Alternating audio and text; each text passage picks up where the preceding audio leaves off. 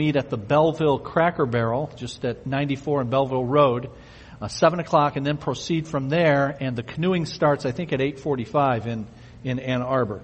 If for some reason you want to just go straight to the canoeing and you can't make it or don't want to make it to the uh, breakfast, then see Rich Carrico about uh, the location of the canoeing, and I'm sure we can just meet you there. If you don't know who Rich is, go to the information center, and they can put you in touch with with him.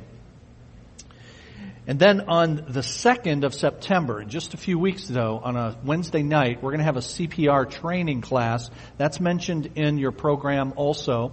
And we really encourage two groups of people to be a part of that. One is our children's volunteers, but also our security team volunteers. So if you are on either of those, we encourage you to mark that off September the 2nd in the evening to attend that CPR training. It's from 6 to 9. It's three hours of training in the CPR. And then any of the rest of you who would like to get that training, of course, you're welcome to come. There's no charge for it. On Labor Day, the 7th of September, is our annual Labor Day picnic. It will again be at the Lake Erie Metro Park, and that'll start at noon, so mark your calendars for that. And then a little bit longer range, two more things. At the end of September, September 20th, Sunday, September 20th, we are going to have a fire drill. Uh, we did that for those of you who are with us probably about five years ago, maybe more than that. When we were at Woodhaven High School, our security team put together an emergency drill at the end of the Discovering God hour so that in case there was an emergency that required us to evacuate, everybody would know what to do at that building. Well, now we're at this building and we've got a bunch of different exits and we want to make sure that everybody knows what they should do in the event that uh, heaven forbid there would be that requirement to evacuate. So on the 20th, September 20th, at the end, the final 15 minutes, 11:45, we will have that uh, that uh, practice run, fire drill evacuation. So we'll uh, make you aware of that as the time approaches. And lastly, on September the 27th, during this hour, we will start a several weeks long series on marriage in this room called Marriage Matters. So if marriage matters to you, or if you are, if your marriage still matters to you, then I encourage you to show up. If you're not married, but you uh, think you might be in the future, and you want to know what uh, the Bible says about that, I would encourage you to attend as well. But we know that there are folks uh, who, for various stations in life, are not going to be interested in the marriage class. So we're offering a second class simultaneous with that, and Dr. Combs is going to be teaching how we got our Bible, how we got our Bible, where the Bible came from, how it was transmitted to us, all of that. And uh, he'll be doing that during that 11 o'clock hour for those weeks that we'll be having the, the marriage series. That class will meet in the impact zone, which is the south part of our building. There's a large room there because we anticipate there'll be a decent number of folks who will, uh, who will want to take that class. All right, if you'll turn in your Bibles to 1 Corinthians 13. 1 Corinthians 13. We left off there last week in our series called Mind Games. And I remind you a little bit about where we've been in this series. I started by making the case, the claim, and then I think making the case that the Christian life is about change. The Christian life requires change. In order for the Christian life to be lived as it's described in the Bible, change is expected biblically to be a regular part of the Christian's experience. That you and I, as we follow Christ, should be gradually and, and regularly being conformed to the image of Christ. That's the end game of the sanctification process. That is the process whereby we are gradually set apart. That's what sanctify means. We are gradually set apart from the world and to God. And the end of that process will ultimately be that we are like Christ. Now, this side of heaven, you will not be perfectly like Christ, but you should be, and I should be progressing in Christ's likeness uh, while I serve Him and in the days that He, He gives us on earth. And then that process will end with what the Bible calls glorif- being glorified. And the Bible tells us in 1 John chapter 3 and verse 2 that when we uh, see him, we shall be like him. For we shall see him as he is. So we will be like him, and we will be transformed, we'll be translated, we will be glorified so that we are like Christ. But in the meantime, we're to be becoming like Christ. Gradually and regularly. So the Christian life is about change. It starts with a radical change of your allegiances and your values from allegiances and values that are given to, given to the world and we come into this world, our leader, it's very harsh to say, but it is true biblically, that our leader is actually Satan, not God. And that is who our father is. You are of your father, the devil, Jesus, Jesus said. And so we are moved from one family to another family, into God's family, when we're converted, when we're born again, when we come to Christ. So there's that radical change that it begins with and then change is to continue throughout the whole of the, the Christian's life. Now, that all being said, the sad part of all of that is that change happens all too little in the lives of most Christians. Change is to be a regular part of the Christian life. I should be able to say this year that I am more like Jesus than I was last year. And you should be as well. But my observation is that change takes place all too little. Now, part of the reason it takes place too little is because we don't think that change is necessary, despite the fact that I just told you it is, and despite the fact that I have preached and taught that a good bit a number of times. More importantly, the Bible teaches that. But we don't think change is necessary, and here's part of the reason. Because for us, the only thing that matters is I'm going to heaven. And if the Bible teaches something called eternal security, and it does, then I already know I'm going to heaven, so who cares if I change? I mean, that's kind of the attitude that some Christians have. I'm already going to heaven, so I don't really need to change. And then when I get to the end of this, I'm going to be glorified anyway. That'll be the ultimate change into the image of Christ. So why should I bother with being changed now? I'm going to heaven. Praise the Lord. And that's all that matters. That's a false view of the Christian life, and it's a false view of the purpose for which God has us here. Hear this. God does not have us here for your salvation. Huh. God does not have us on earth for our salvation. God has us on earth for His glory.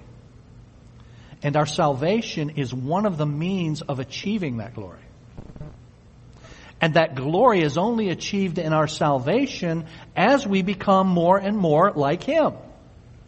So that gradual process has got to be happening in our lives if we indeed are going to achieve the purpose for which God has placed us here as creatures and then saved us as His children. But many people don't think it's necessary for the reasons I gave, and some don't think it's possible. We have this cynical view that we've adopted over the years because we've seen so many people who don't change we say people don't change.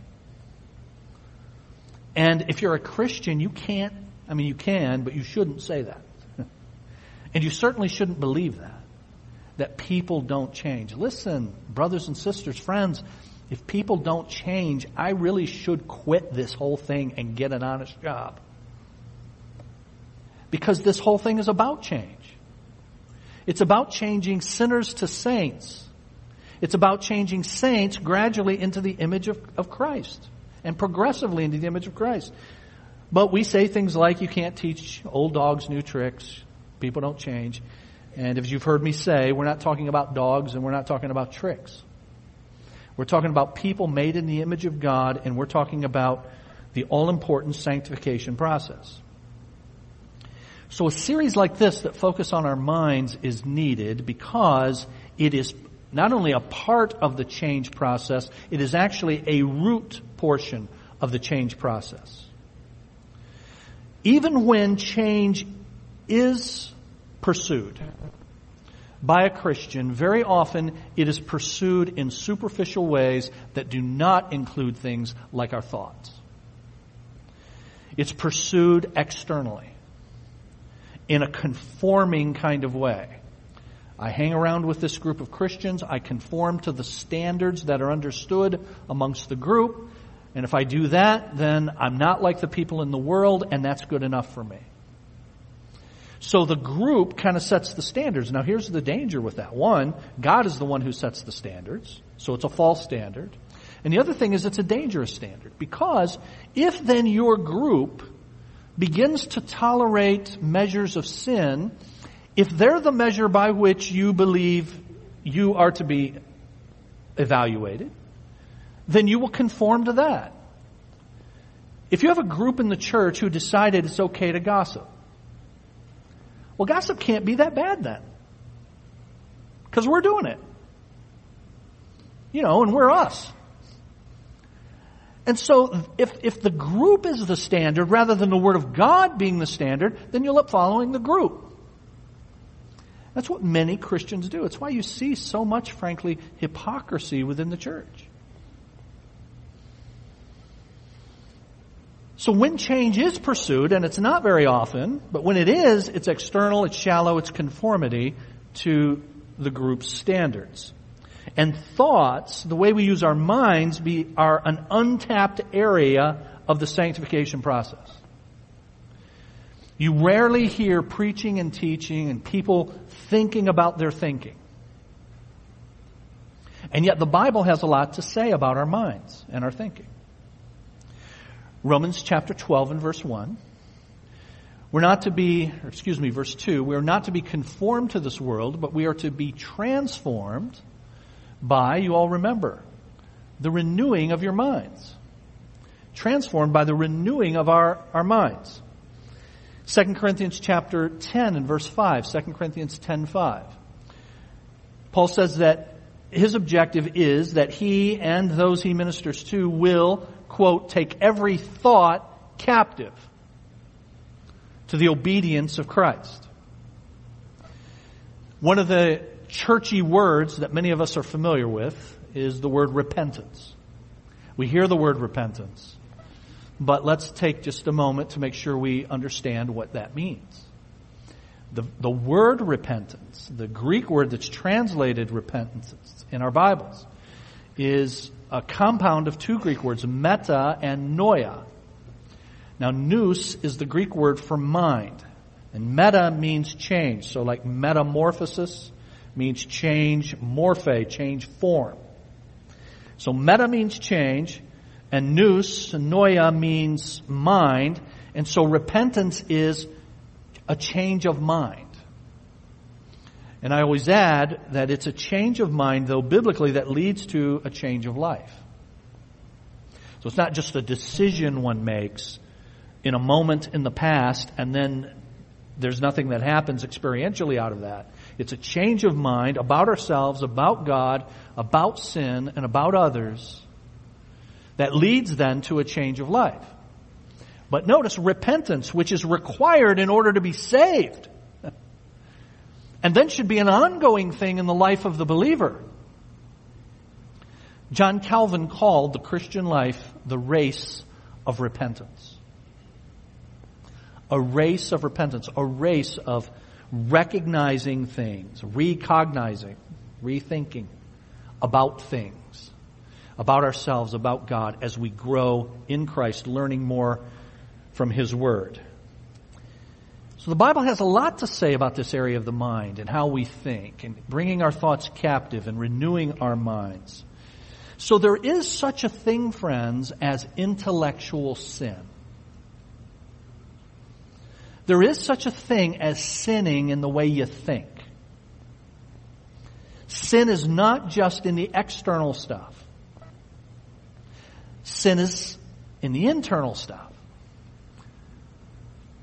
And the internal stuff is actually what gives rise to the external stuff. It is what I think that gives rise to what I say and what I do. So God is not interested in just sin management. Sin management means, you know, just keep it under wraps, okay? Can you just hold your temper together like when you're with the church folks? Okay? Can you just bite your tongue so you don't embarrass me in front of people? And that's about as far as we go with it.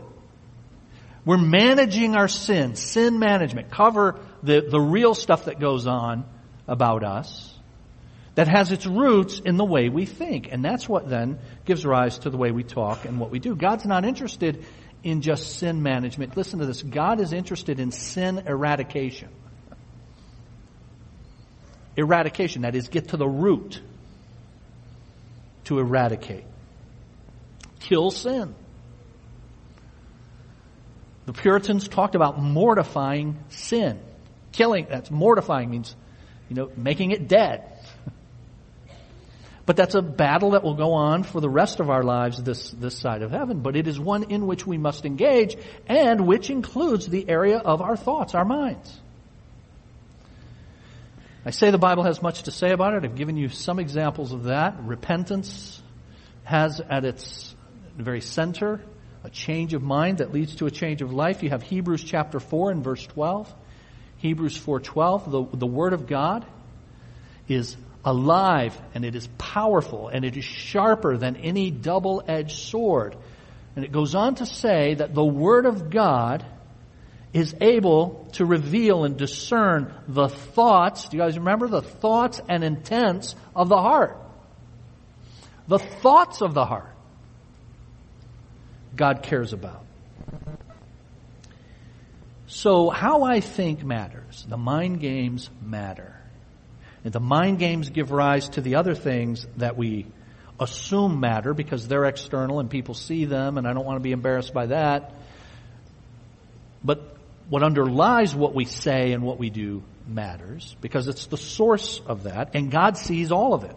God sees every thought that you and I have. So I need to think about my thinking. The mind is part of this sanctification process. And I need to, and, and how I think about myself will then result in how I think about God and how I think about other people. How I think about myself will drastically affect how I think about God and how I think about other people. Now let me give you an example. Illustrate that. If I think highly of myself, if you were here in the first hour, we had on the screen as one of our passages Romans 12 and verse 3. Let none of you think of himself more highly than he ought to think. Now, why does the Bible warn? Don't think too highly of yourself. I've, I've never, I'm, I'm trying to think. Is there a verse in the Bible that says, hey, be careful that you don't think too low of yourself? Nope. I'm scanning the whole thing right now. Nope.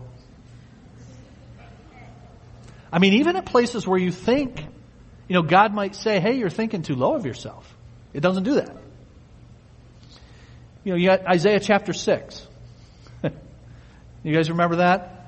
In the year that King Uzziah died, I saw the Lord high and lifted up. And then every time I quote Isaiah 6 and verse 1, I always ask, so what's important about the year King Uzziah died? And the answer is nothing unless your name's Uzziah. Okay? Thank you. Uh, in the year King Uzziah died, I saw the Lord high and lifted up, and the train of his robe filled the temple. And then Isaiah sees this vision of the seraphim that are flying around him. And they are calling to one another, Holy, holy, holy is the Lord God Almighty. You all remember that? So he has this majestic vision of God. And then it goes on to tell us that here's Isaiah's reaction to that.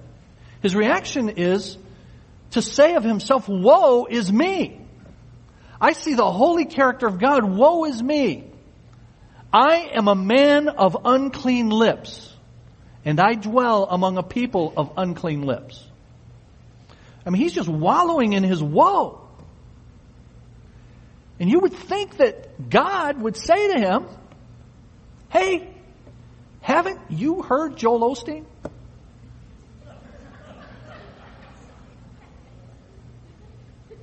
Isaiah, get a grip.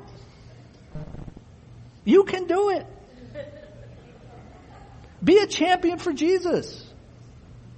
Think positive thoughts. You're thinking way too low of yourself. To my knowledge, God never says that. Because biblically, the way we ought to think about ourselves is this. If you wake up tomorrow and you're not in hell, you got more than you deserved. You wake up tomorrow and you're not in hell, you got more than you deserved. So the danger is not in thinking too low. the danger is in thinking too high. Now, if I think too high, which means I deserve more than I've got, that's going to affect how I view others and how I view God. If I deserve a different deal, if I deserve a different set of circumstances, if I deserved better than this spouse you gave me, it all starts with how I think of myself more highly than I ought to think. I deserve better, and that affects how I view God. God does not have my best interests at heart because God didn't come through. God didn't supply. And it affects how I view you. Because you're not coming through either.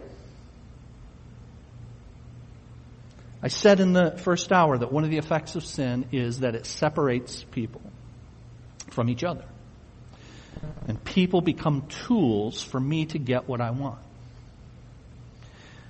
And if I think highly of myself, I deserve more, then you're a tool for me to get what I want. And if I'm not getting what I want, then you're a useless tool. So, you have heard me give the anatomy of an idol and how it manifests itself, but let me give that to you again. An idol starts in my heart with what I want.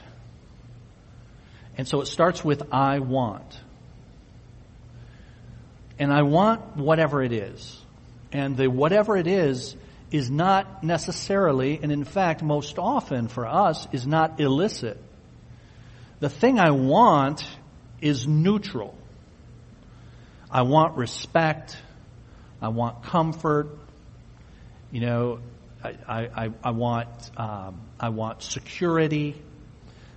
I, these are neutral things. They're not bad. They're not, certainly not inherently evil, but I want something. And the more I think about that, it's very easy for that desire, that want, to move to a need. Not only do I want this, you know, the more I think about it, this should fit on Maslow's hierarchy of needs. I need this in order to be fully self-actualized. Okay? So for me to fully serve Jesus, not only do I want this, I need this. As I think about that long enough, then if I really need this in order to become all that I can for Jesus, then I must have this. I want, I need, I must. And then, you know, there then, who's gonna, who plays a role in making sure I get whatever that is? Well, that's where tools come in. tools like you guys. Tools like the people that God has placed in my circle of relationship. And if God's a good God, and I assume He is, then He'll make sure that I get these things that I must have. And if He's put you in my path, then presumably you're supposed to supply this. So here's the fourth thing. I want, I need, I must, you should. But the you should piece happens in the recesses of my mind. I don't often communicate that to you. I mean, you should know that you should. I'm just expecting you to understand your role in God's economy. Which, I, I shouldn't have to say, but is obviously making sure I get the stuff that I need. That's why I married you. That's why we're church members together. That's why we work together. That's why we're siblings. That's why we're friends. So if I must have this, then you should provide it. But for the person who thinks highly of him or herself, often their demands are more than others can meet. And so you have the fifth thing. You didn't. You failed. You know, I, I want, no, actually I need, really I must, you should, but here's the problem, you didn't. So what kind of useless tool are you? You haven't performed your function. And the sixth thing is this then, you'll pay. You'll pay. I'm ticked at you. I'm mad at you. I'm mad at life. I'm mad ultimately at God because God gave me you and other people who didn't come through. And I want you to notice that all of this begins with how I think about myself. I deserve. Do you all know how many times over the years I've had people come in for counsel that at the root of what we're talking about is they have a complaint. I mean, counseling sessions are, could be labeled that. My office from time to time could be labeled the complaint department. Okay? And so the individual is complaining about what they deserve and didn't get. And then, you know, I listen and then I say, you know, if you wake up and you're not in hell, how's that? And they say, that doesn't make me feel any better. Your job is to make me feel better. And you should be forewarned that when you come to me for counsel, I do not consider my objective to make you feel better. Now, I should qualify that. If you've had something done to you, you've had a tragedy occur, obviously comfort is what we want to provide. But I'm talking about your own sin struggles. And I don't want you coming away feeling better about that. I want you coming away seeing that clearly for the idolatry of the heart that it is. Now, that being the case, then, it affects how or whether I love people.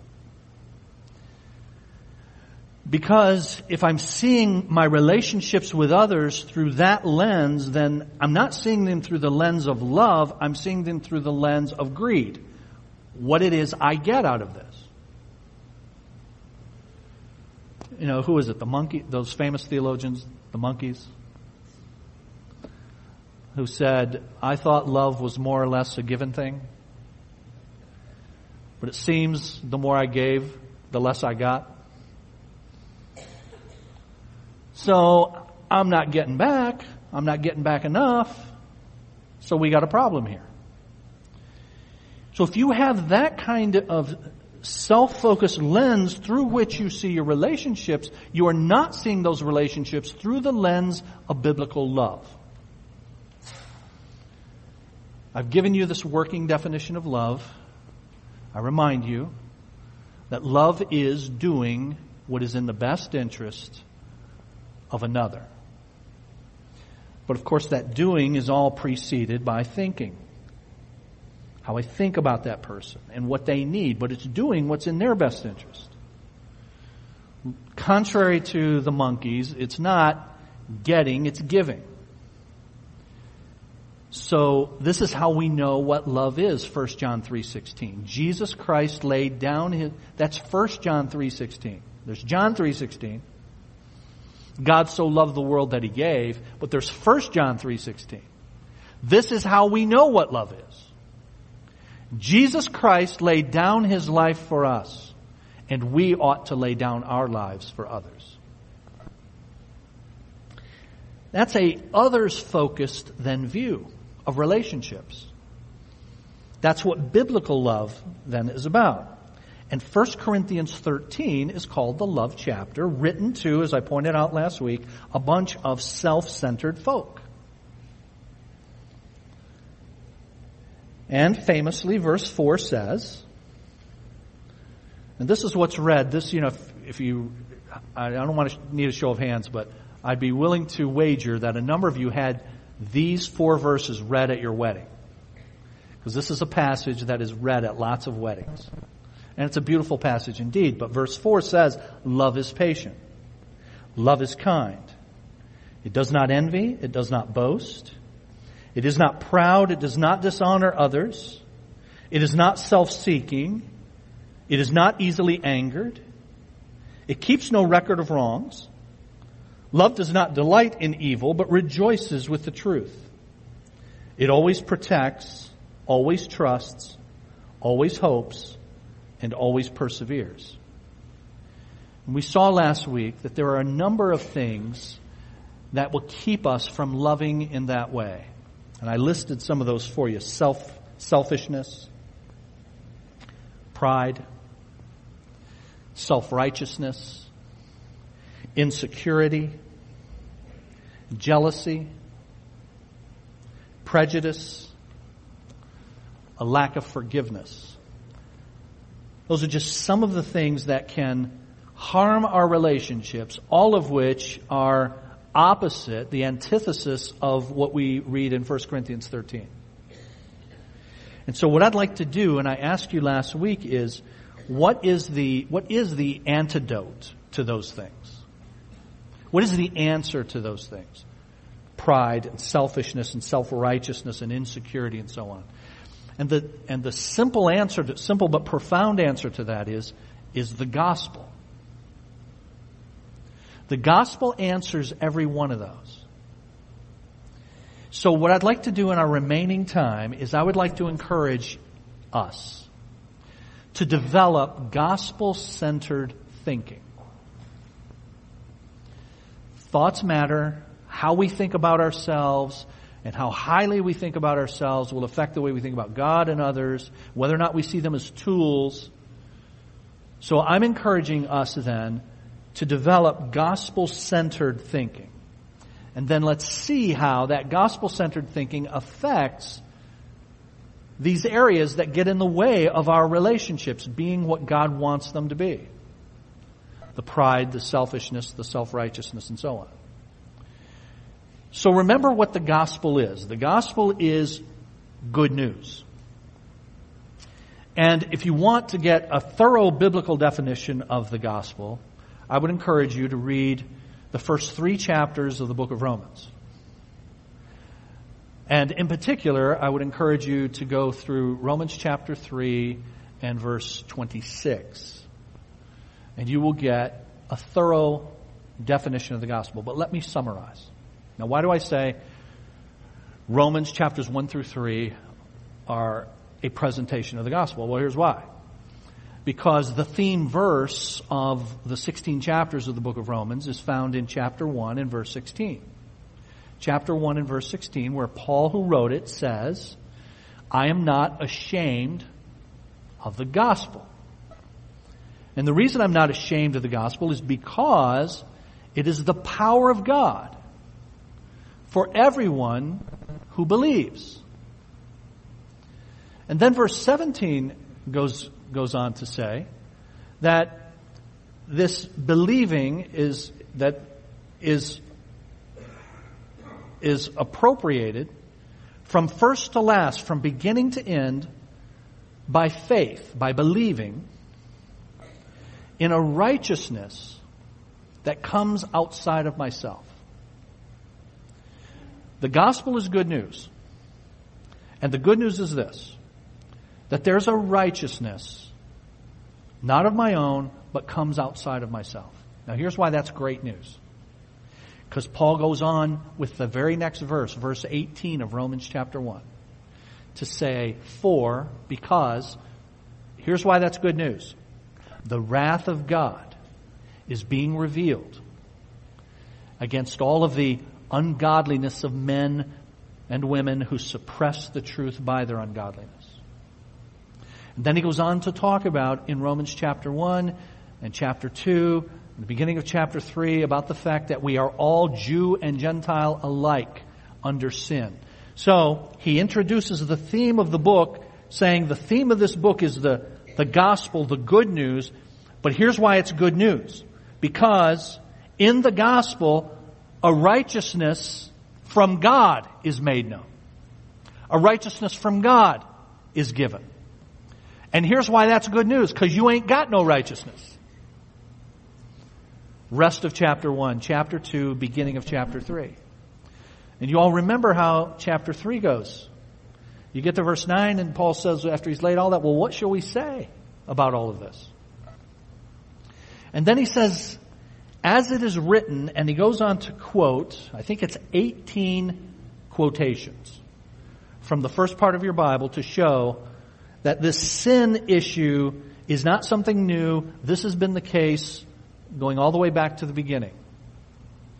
It's true of Jews, it's true of Gentiles.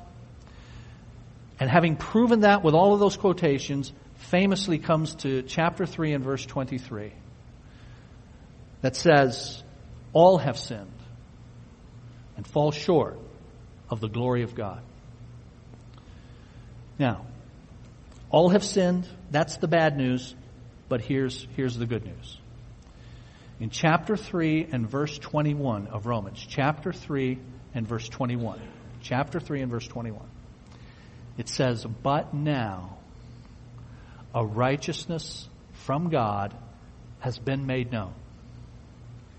It's a righteousness to which the law and the prophets point. They testify to.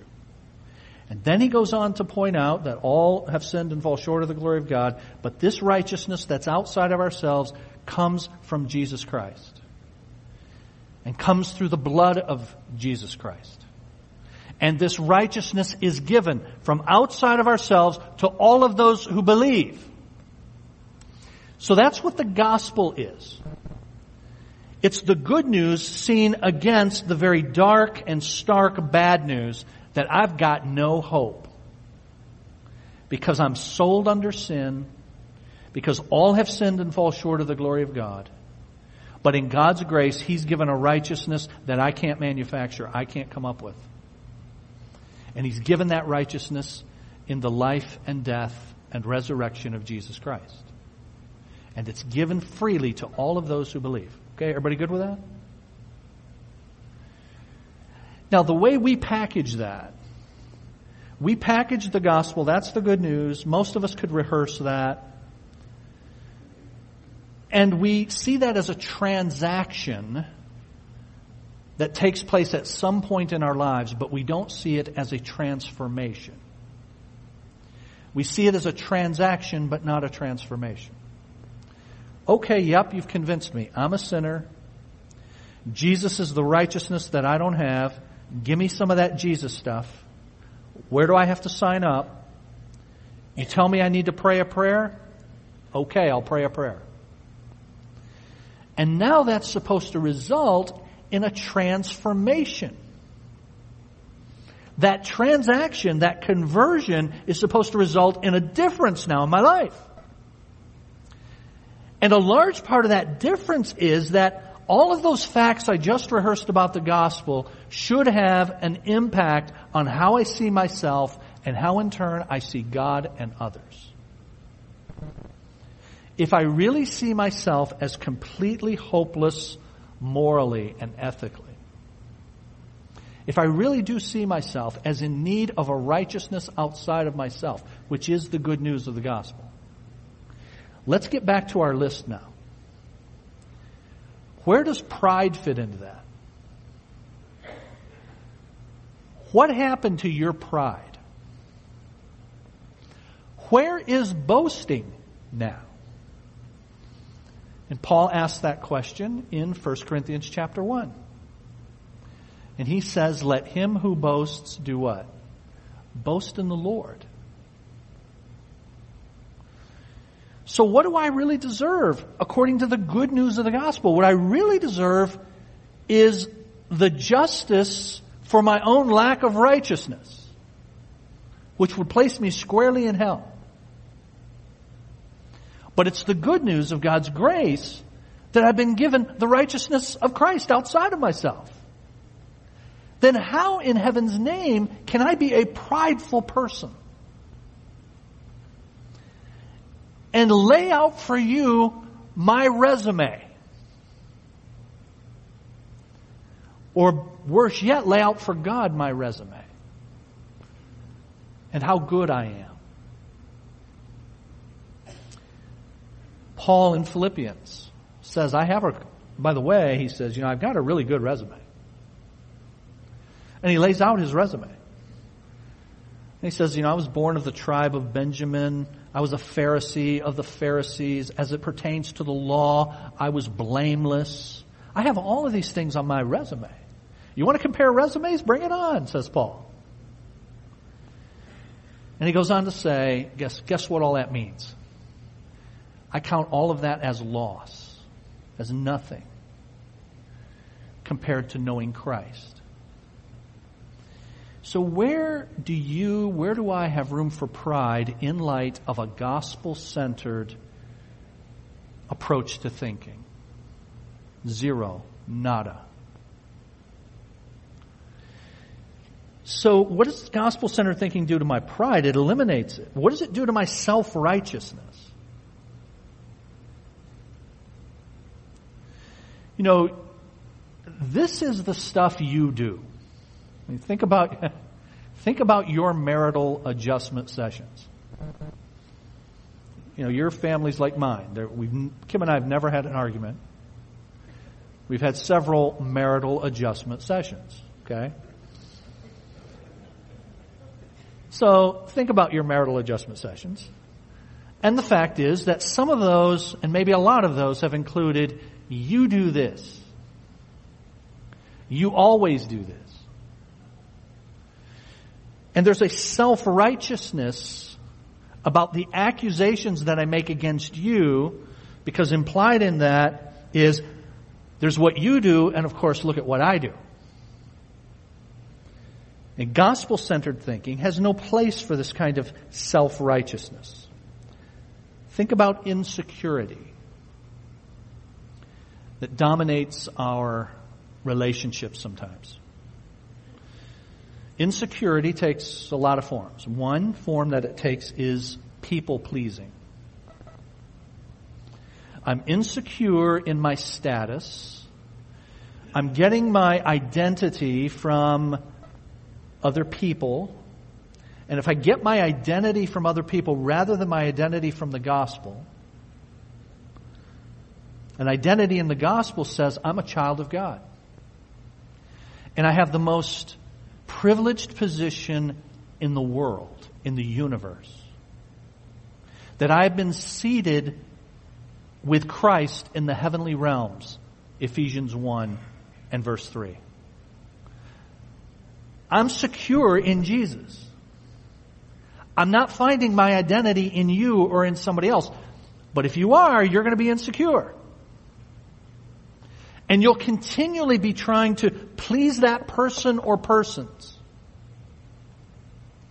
And it's a form of the verse I mentioned last week, Proverbs 29, 25. Proverbs 29, 25, the fear of man. The reverence for the opinions of people. People pleasing is the fear of man. And we only have the fear of man if we're not secure in our identity in the gospel. So you think about the stuff you do.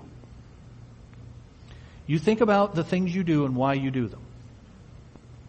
And some of you may be busy as beavers, doing all kinds of good stuff. But listen to me, dear friend. You can be doing all kinds of good things and not have rest in the gospel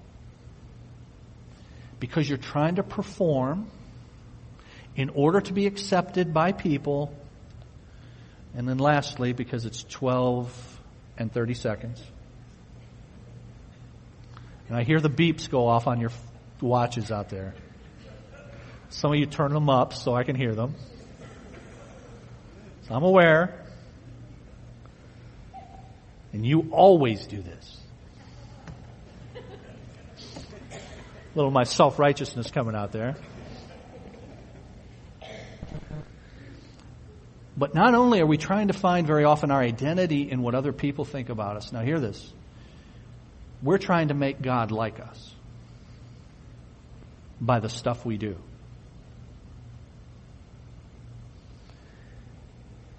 And here's, here's one of the many great things about the gospel. The gospel is the only message in the world where you get the verdict before the performance. Now, do you understand what I'm saying? With every other message and every other religion and every other relationship, you get the verdict after you've done the stuff, after you've performed. But in the gospel, God renders the verdict on you before the performance. And He does that so that as you perform, you are to perform, you are to serve, you are to please God. I am to please God. But I'm doing that in the context of a secure identity where God has given His verdict about me. That I am blessed in the heavenly realms in Christ and that heaven is my guaranteed home. And that God is my Father for eternity. And Christ is my brother, and I am in the heavenly family. And come what may, that will not change. Thanks be to God. Now I can serve God not out of fear. Now I can serve God not for what I get, but I serve God for what I've been given. and I can rest. And that's why Jesus, one of the reasons Jesus is then able to say, in this gospel centered thinking, come to me, all of you who are weary and heavy laden, and I will give you rest. Because in every other approach, other than in Christ and in the gospel, it's all about what you do. Now, friends, you can go through every one of those, and you apply an understanding of the gospel to those, and it's the antidote, it's the answer to that kind of thinking about ourselves, which in turn then gives rise to how I think about you, how I think about God, and then how I interact with you. All right, let's ask God to help us to think that way this week. Think about the gospel and think about how it applies to those areas of pride, self-righteousness, selfishness, insecurity, lack of forgiveness, all of those, okay? Father, thank you for this blessed day. Thank you for the gospel, the good news. That Jesus Christ has done for us what we could not do for ourselves. And that in Him you have supplied a righteousness that we do not have. That He has absolutely perfect righteousness and that you in your grace freely apply that righteousness to us when we come to Him believing who He is and what He has done. Thank you for the transformation then that that makes. A transformation wrought by the work of your Holy Spirit, working through the teaching of your word to motivate us, enable us, and give us the desire to become like Christ. But a change wrought as well by an understanding of the essential truths that comprise this good news message. That I have no righteousness of my own that I deserve eternal punishment for the sin that I personally have committed. And that it is only by the grace of God that I am breathing now, that I'm alive now, and certainly only by the grace of God that I have an eternal relationship with the Father. And so Lord, that then removes boasting. It removes pride. It transforms the way I think about myself and in turn then how I see others. No longer are they tools, but they are opportunities now for me to interact with them and show the love of Christ to them, to do what's in the best interest of others. I pray, Lord, that you would help each of us here then to think on these things to think about the truth of the gospel and how it applies to how I view myself, how then I view you, and how I view others.